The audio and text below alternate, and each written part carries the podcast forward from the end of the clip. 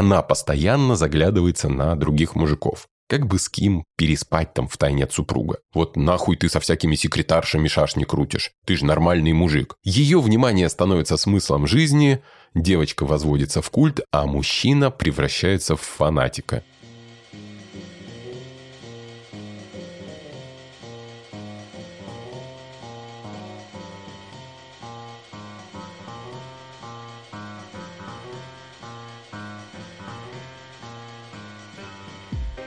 Друзья, привет!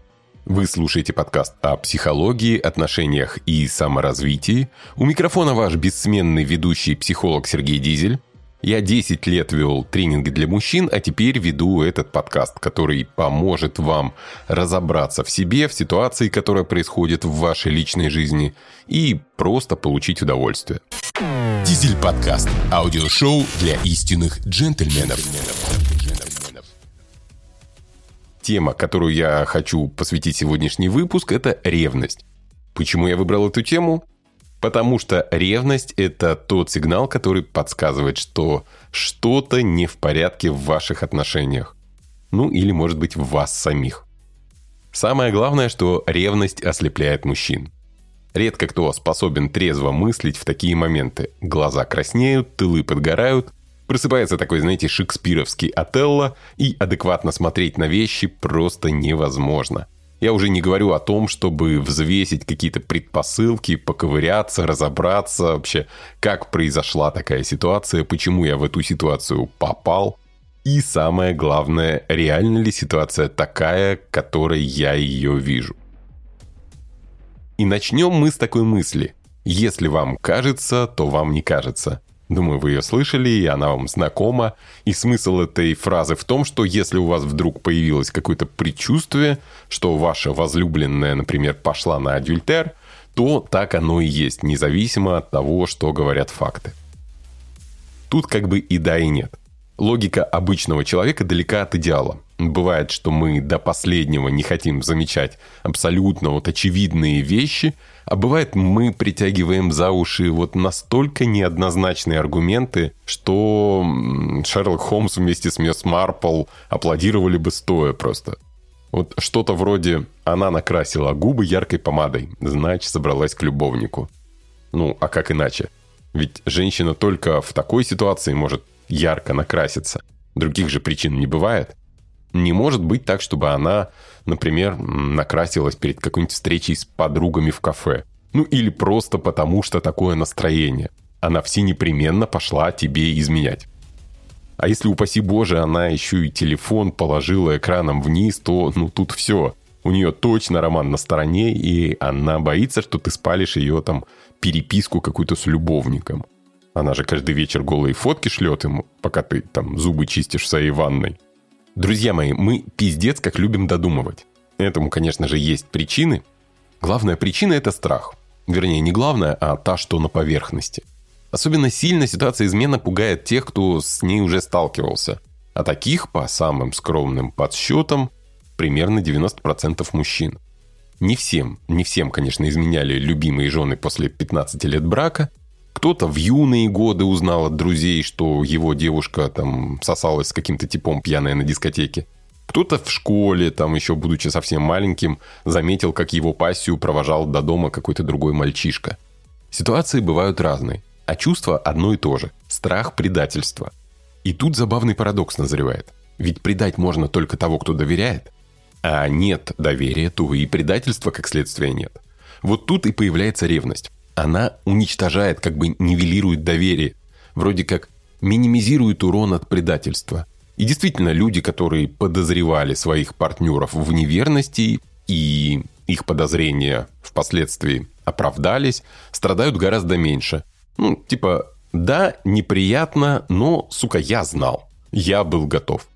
Но с другой стороны, жить с человеком, обнимать его каждый день, целовать, засыпать рядом, делиться какими-то самыми сокровенными вещами и при этом постоянно ждать нож в спину, да как, блядь, вообще это возможно? Мужчины становятся ревнивцами по-разному, но у этого всегда есть предпосылки. Повторюсь, обычно мы начинаем замечать какие-то факты уже после того, как ревность овладела нашим рассудком – То есть, если девушка пошла на измену, мы можем ничего не заметить. Вернее, не хотеть замечать. Уже все факты говорят об одном. Она и дома не ночует, и одежда у нее пахнет мужским парфюмом каким-нибудь. И мы типа такие, да, все ок, ничего не происходит. И это как раз тот сценарий, когда мужчина не видит очевидное просто. Рога трубят, колокола звонят, а он дремлет сном младенца. Я хочу вам показать, смотрите, ревность – это эмоция, некое чувство. Оно первично. А факты, которые мы встречаем в жизни, они как бы вторичны. То есть мы можем видеть одно и то же обстоятельство, но в зависимости от того, в каком состоянии мы находимся, от той эмоции, которая есть внутри нас, мы это обстоятельство можем очень по-разному интерпретировать. Ревность не возникает как реакция на какое-то событие, понимаете? Это заблуждение. Логично было бы подумать, что мужчина увидел какие-то знаки, какие-то такие намеки и начал подозревать, но на деле все работает абсолютно не так. Ревность – это продолжение более глубокого ощущения – вернее, ощущений. Их может быть несколько. И сейчас мы с вами их разберем.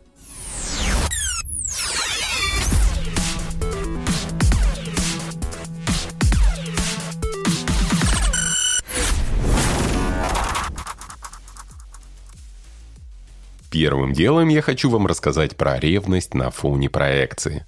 Проекция – это такой популярный психологизм. Далеко не все знают, что означает этот термин, даже те, кто его применяют. Сейчас психология вообще в тренде, ну, если можно так сказать. Поэтому всякие проекции, сублимации, ограничивающие установки, паттерны встречаются в обычных светских беседах очень часто. Забавно, что большинство тех, кто употребляет эти термины, вообще не понимает, что они значат. Ну ладно. Чтобы у вас было понимание, о чем речь, сперва объясню про проекции, расскажу, что это такое – это такой психологический механизм, психологическая защита, если точнее. Когда человек переносит свои мысли, чувства, там, желания на какого-то другого человека. Вот представьте проектор, ну я имею в виду прибор. Кто помнит, раньше были такие штуковины, в них вставляли диафильм, ну фактически диафильм это обычная снятая фотопленка. И вот эти вот проекторы, они проецировали изображение на стену или на какой-нибудь белый экран. Этот прибор очень наглядно показывает, что такое проекция. Яркий луч света проходит через изображение на пленке и переносит его на стену. Стена была как бы пустой, а, попал на нее луч света, и на ней появляется картинка. Психологическая проекция делает примерно то же самое, только в роли стены выступает у нас другой человек. А вместо изображения мы проецируем на другого человека какие-то наши мысли, чувства, тревоги, волнения в том числе. Я как-то на одном тренинге дал группе такое упражнение. В самом начале, пока участники еще не были знакомы друг с другом, там достаточно хорошо, я им дал задание. Каждому нужно было подойти к трем другим участникам и дать им описание, ну, опираясь на какие-то свои ощущения, предположения, выводы. То есть общаться было не нужно. Просто описать человека так, как ты его видишь. И, естественно, все нужно было записывать там в тетрадочку, в блокнотик. В результате выполнения упражнения у каждого участника на руках оставалось три описания, которые он сам дал другим людям.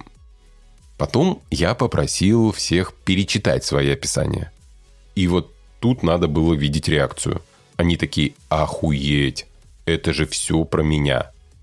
Участники, сами того не подозревая, видели в других то, что есть э, в них самих. То есть они увидели и описали свои проекции, свое отражение в других людях. Я раньше оговорился и сказал, что проекции – это защитный механизм. На деле так оно и есть.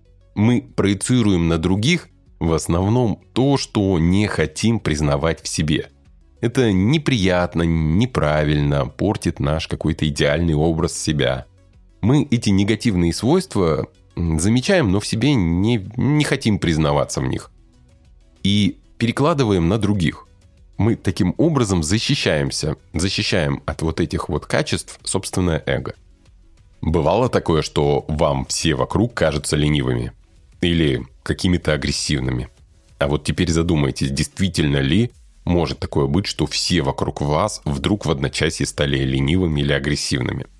Это проекция, притом ваша собственная. Для меня показатель, когда мужчины жалуются, что не могут найти себе достойную женщину. Типа много с кем общался и все какие-то не такие. И тут первый вывод, который, естественно, приходит в голову, у него явно завышенное самомнение, а если копнуть глубже, выясняется, что он, наоборот, сам себя не считает достойным. То есть самомнение на практике заниженное. Но признавать он это отказывается. И проекция заставляет его обесценивать окружающих женщин. Ревность на фоне проекции возникает обычно у суперверных мужчин, знаете, таких образцовых мужей, которые даже не смотрят в сторону других женщин. Такой образцовый семьянин строгих нравов, типа улыбнуться официантке или девочке на улице – это всего там расстрельная статья. У меня есть моя женщина, никто другой мне нахуй не нужен. Они обычно еще очень, знаете, любят накатить что-нибудь крепенького и учить жизни окружающих. Типа, вот у тебя есть твоя Машка, вот ты ее любишь, вот нахуй ты со всякими секретаршами шашни крутишь. Ты же нормальный мужик. Ну, такие фразочки могут проскакивать. А в реальности происходит вот что. Он выходит из дома, а там женщины. На работу приходит, там тоже женщины. В кафе пообедать идет, и там, сука, женщины. И в баре, и в магазинах, и везде. Ходят такие нарядные, каблучками цокают, ножки длинные, штанишки жопку обтягивают, глазки накрашены. И от природы ты не убежишь. Хочется, конечно, плотских утех, а он такой «нельзя хотеть». А все равно ведь хочется. Тут и срабатывает проекция. Он переносит свое табуированное желание на окружающих. В частности, на свою благоверную, естественно, в первую очередь. Ему начинает казаться, что она постоянно заглядывается на других мужиков.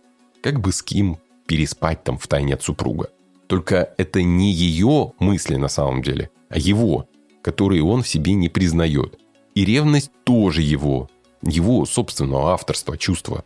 Особенно сильно такие ревнивцы начинают мучиться весной, когда девочки начинают свои мини-юбки выгуливать.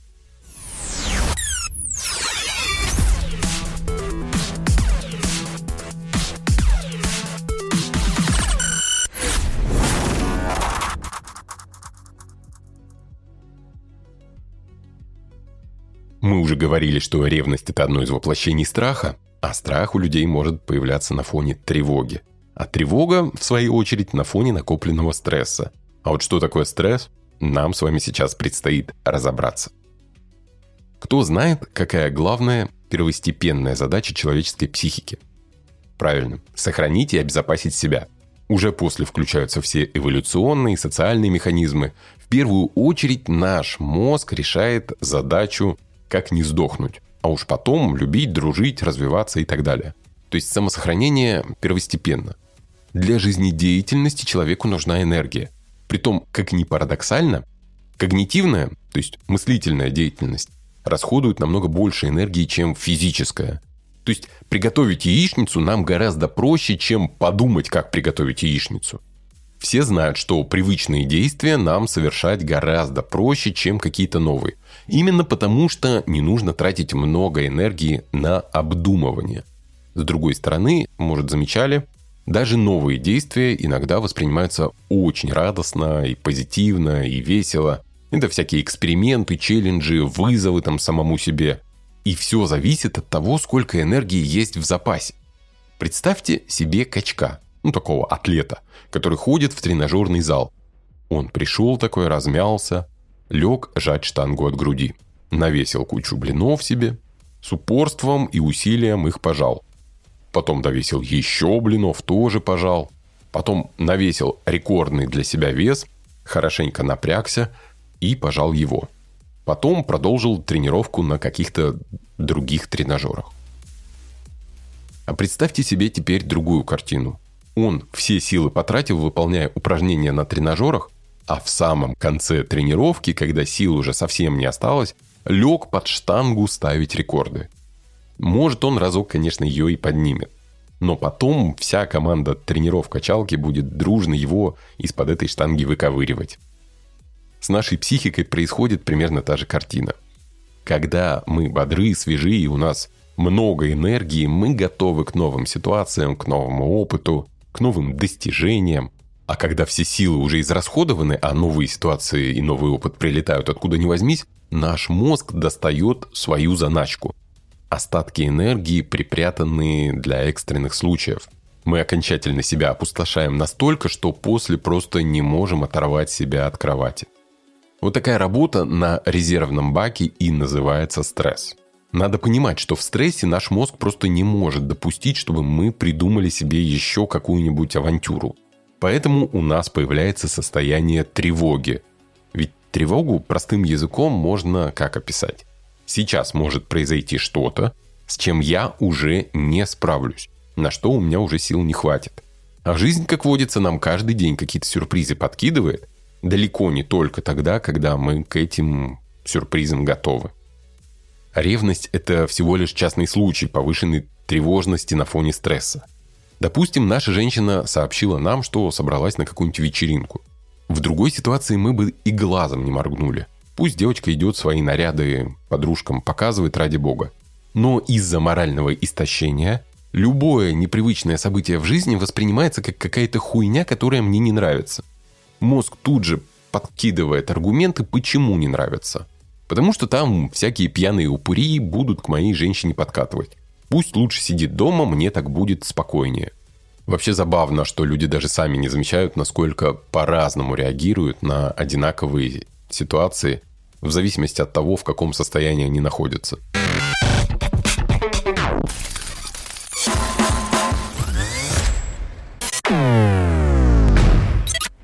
А сейчас мы с вами раздуем меха одного старого баяна. Это ревность на фоне комплексов. Отношения для многих это такая тихая гавань, где мужчина находит свое спокойствие и умиротворение. Больше не нужно ходить по свиданиям, изобретать какие-то хитрые схемы, чтобы затащить девочку в кровать. Не нужно часами напрягать мимику, совершать подвиги, чтобы кому-то понравиться. Одним словом, не нужно никого соблазнять. Есть женщина, которая любит и ценит меня любым в любом виде и состоянии. И уж если она меня домой тащила пьяного из кабака с расстегнутой ширинкой, потому что я поспорил с мужиками, кто дальше на сугроб поссыт, то тут точно все хорошо. У нас счастливые отношения. Другие женщины уже не нужны. Больше не нужно из кожи вон лезть, чтобы кому-то понравиться. И это фаталити, друзья мои. Мужчина в такой ситуации начинает терять форму. Как в прямом, так и в переносном смысле. Мы перестаем следить за собой, спортзал уже звучит как что-то необязательное, одежду можно носить пока не порвется, волосы в носу уже и так все видели. Но мы же с вами не дураки. В один прекрасный момент мы осознаем, что становимся похожи на какое-то богомерзкое страшилище в трениках. В таком виде женщины не то что смотреть не хотят, они переходят дорогу на другую сторону, чтобы, не дай бог, не встретиться взглядами. А мы же помним, какие мы когда-то были стильные, подтянутые, уверенные в себе. И тут появляются комплексы, типа вот я был таким, а сейчас я такой не очень, типа. Опять же, повторюсь, мы не идиоты, и мы понимаем, что так жить нельзя. И пора возвращаться в спорт, обновлять гардероб и все прочее остальное. Но это же не мгновенно дает результаты. И вот ровно в этом месте мы попадаемся в ловушку. Пока мы потеем в спортзале, меняем гардероб, мы начинаем переживать, что возлюбленная не дождется наших чудесных трансформаций и свинтит кому-нибудь попривлекательнее. Вот вам и ревность на фоне комплексов. Обратите внимание, все опять происходит только в нашей голове. Никаких реальных предпосылок для измены не было – мы просто придумали, что почему-то наша женщина обязательно будет смотреть на других мужчин. Ну а следующая ловушка, в которую мы себя загоняем и которая вызывает ревность, это отсутствие женского окружения. Притом, повторюсь, именно мы себя загоняем. То есть мы это делаем сами, а иногда даже осознанно. Знаете, мне кажется, мы как-то превратно истолковываем понятие верности в отношениях. Ведь верность подразумевает не вступать в интимную связь с другими женщинами. А мы что делаем? Мы напрочь выпиливаем все вообще женское окружение из своей жизни. Ведь кроме любовниц у нас были подруги, девушки с работы, девушки из общей компании, подруги друзей, в конце концов. И мы берем и запечатываем себя в какой-то свинцовый саркофаг, чтобы ни одно постороннее существо женского пола туда не проникло. Мы же все такие верные. Окей, мы усложнили себе жизнь, но нам же и этого мало. Если мне нельзя общаться с девушками, значит, ей нельзя общаться с мужчинами.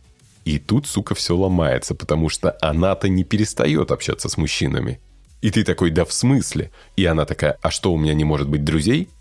И ты понимаешь, что начинается какой-то театр абсурда.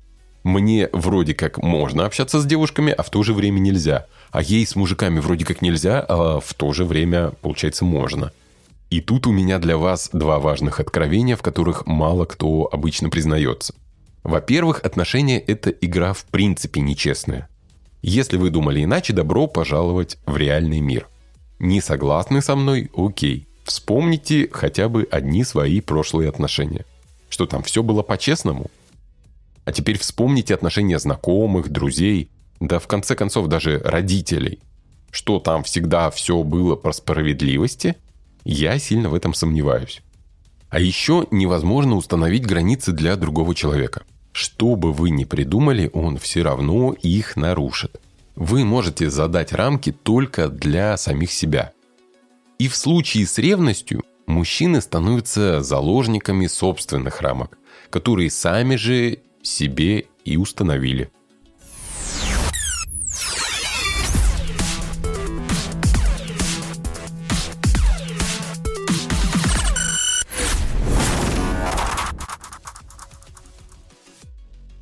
Самую жесть я приберег напоследок. Ревность на фоне патологической влюбленности. Хреновая тема, братцы. Сейчас посмотрю, что у меня по этому поводу в блокнотике записано. А, ну, да, вот так и записано. Это пиздец. Что такое здоровая влюбленность, мы все с вами знаем. Все через это проходили. Основные симптомы – навязчивые мысли, желание много времени проводить рядом, иногда бессонница или сны с участием объекта влюбленности – эйфория от встречи и глубокая тоска при расставании. В нормальной ситуации симптомы со временем пропадают. Месяц, два, три, у всех по-разному, но мы приходим в свое обычное состояние и начинаем мыслить трезво. А патологическая влюбленность – это когда со временем симптомы не исчезают, а усиливаются. Желание встретиться становится маниакальным, Тоска от разлуки превращается в невыносимую боль. Ее внимание становится смыслом жизни, девочка возводится в культ, а мужчина превращается в фанатика. Он не может ни говорить, ни думать ни о чем другом, кроме своей девушки. Как вы понимаете, самой женщине такое идолопоклонничество не очень приятно. Уж точно это не вызывает у нее сексуального желания. Она стремится отстраниться, может и вообще разорвать отношения. А мужчина, охваченный забвением, испытывает сильнейшую мучительную ревность. Страшно представить, на что готов человек пойти в таком состоянии. Помню, даже фильм какой-то был на эту тему. Правда, сейчас, наверное, название не вспомню. Зато, зато вспомню очень хорошую книгу. Называется «Черная ночная рубашка». Автор Натан Шварц-Салант. Там очень хорошо описан комплекс слияния. Рекомендую почитать всем, кто хоть как-то узнал себя в истории про патологическую влюбленность. Правда, написано немного сложновато. Это книга скорее для профессиональных психологов, но думаю, если озадачиться, вы осилите. Что ж, с ревностью на почве собственных глюков мы разобрались. Теперь давайте поговорим о тех сигналах, которые не стоит игнорировать.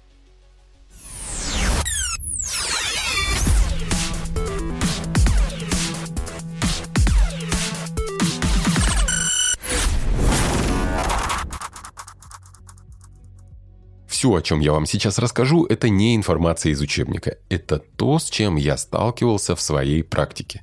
Считайте, это такая сводная статистика, что происходило в отношениях в паре, когда девушка реально шла на измену. Таких сигналов немного, потому что девушки умеют маскироваться куда лучше нас, но если вы их заметили, стоит присмотреться повнимательнее. При этом сразу оговорюсь, что мы сегодня не разбираем причины женских измен и как с ними бороться. Тема этого выпуска – ревность. Так вот, если вы увидели те признаки, о которых я сейчас расскажу, и почувствовали некое сомнение в искренности чувств своей женщины, имейте в виду, ваши сомнения с большой вероятностью обоснованы. Начнем с первого признака. Это частое упоминание в разговоре другого мужчины. Ключевое слово здесь «часто». Если девушка просто пару раз упомянула коллегу по работе, это ничего не значит. Вот если практически в каждой беседе всплывает имя какого-нибудь «друга» в кавычках, это наверняка означает, что другой мужчина стал ей симпатичен. Дальше вопрос моральных принципов. Ее, его. Совершенно не обязательно, что они сразу переспят и станут тайными любовниками. Но конкурент у вас точно появился. Но у вас есть фора перед ним. Но если будете тупить и начнете устраивать разборки, истерики, вы эту фору быстренько просрете. Второй признак, на котором я рекомендую заострить внимание, это регулярные ночевки у подруги или мамы. Я говорю про те ситуации, когда вы живете вместе. Вы, может быть, подумали, что я имею в виду, когда она прикрывается поездками к подруге, а на деле едет к любовнику. Но я как раз про другое. Как раз о тех ситуациях, когда она действительно ночует у подруг и родителей. Скорее всего, это означает, что у девушки появились какие-то вопросы, которые требуют серьезного обсуждения с подругами или мамой, то есть с другими женщинами. И это вряд ли как солить огурцы на зиму, если вы понимаете, о чем я. И, наконец, третий признак – это сухой, безэмоциональный телесный контакт. Я проследил, что очень многие мужчины перед тем, как вскрывался факт измены – замечали, что девушка ведет себя отстраненно. Секс был скорее для галочки, а в остальном она держалась на дистанции. Исчезли объятия во время сна, типа «мне так неудобно». Девушка неохотно держалась за руку. Ритуальные поцелуйчики на прощание превратились в обычные чмоки в щечку. И вообще во всех прикосновениях читалось некое такое принуждение. То есть не потому что хочу, а потому что надо – Сознательно девушка понимает, что нужно вести себя как обычно, но в незначительных моментах она себя не контролирует и проскальзывает ее истинное отношение. Подсознательно она не хочет близости. Ей некомфортно, неприятно, может быть стыдно даже. Причин не так много. Или это сильная обида, или ее чувства к вам в принципе остыли, или эти самые чувства перенаправились в чью-то другую сторону. В любом случае дело дрянь и нужно предпринимать меры.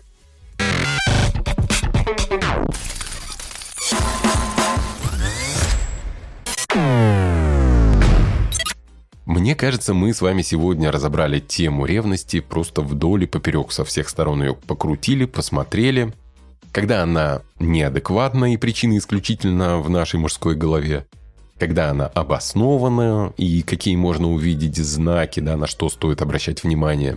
Если у вас остались какие-то вопросы, пишите их в комментарии в телеграм-канале. А если вы слушаете этот подкаст на какой-то другой платформе, у меня есть авторский телеграм-канал, очень рекомендую на него подписаться. Я там публикую свои мысли, наблюдения и много другой полезной информации о психологии, отношениях и сексе. Ссылка будет в описании к этому выпуску. Занимайтесь своими отношениями, развивайтесь. Кроме вас и за вас этого делать никто не будет. А сейчас я с вами прощаюсь. У микрофона был Сергей Дизель. Желаю вам личного счастья. Услышимся в следующем выпуске. Пока.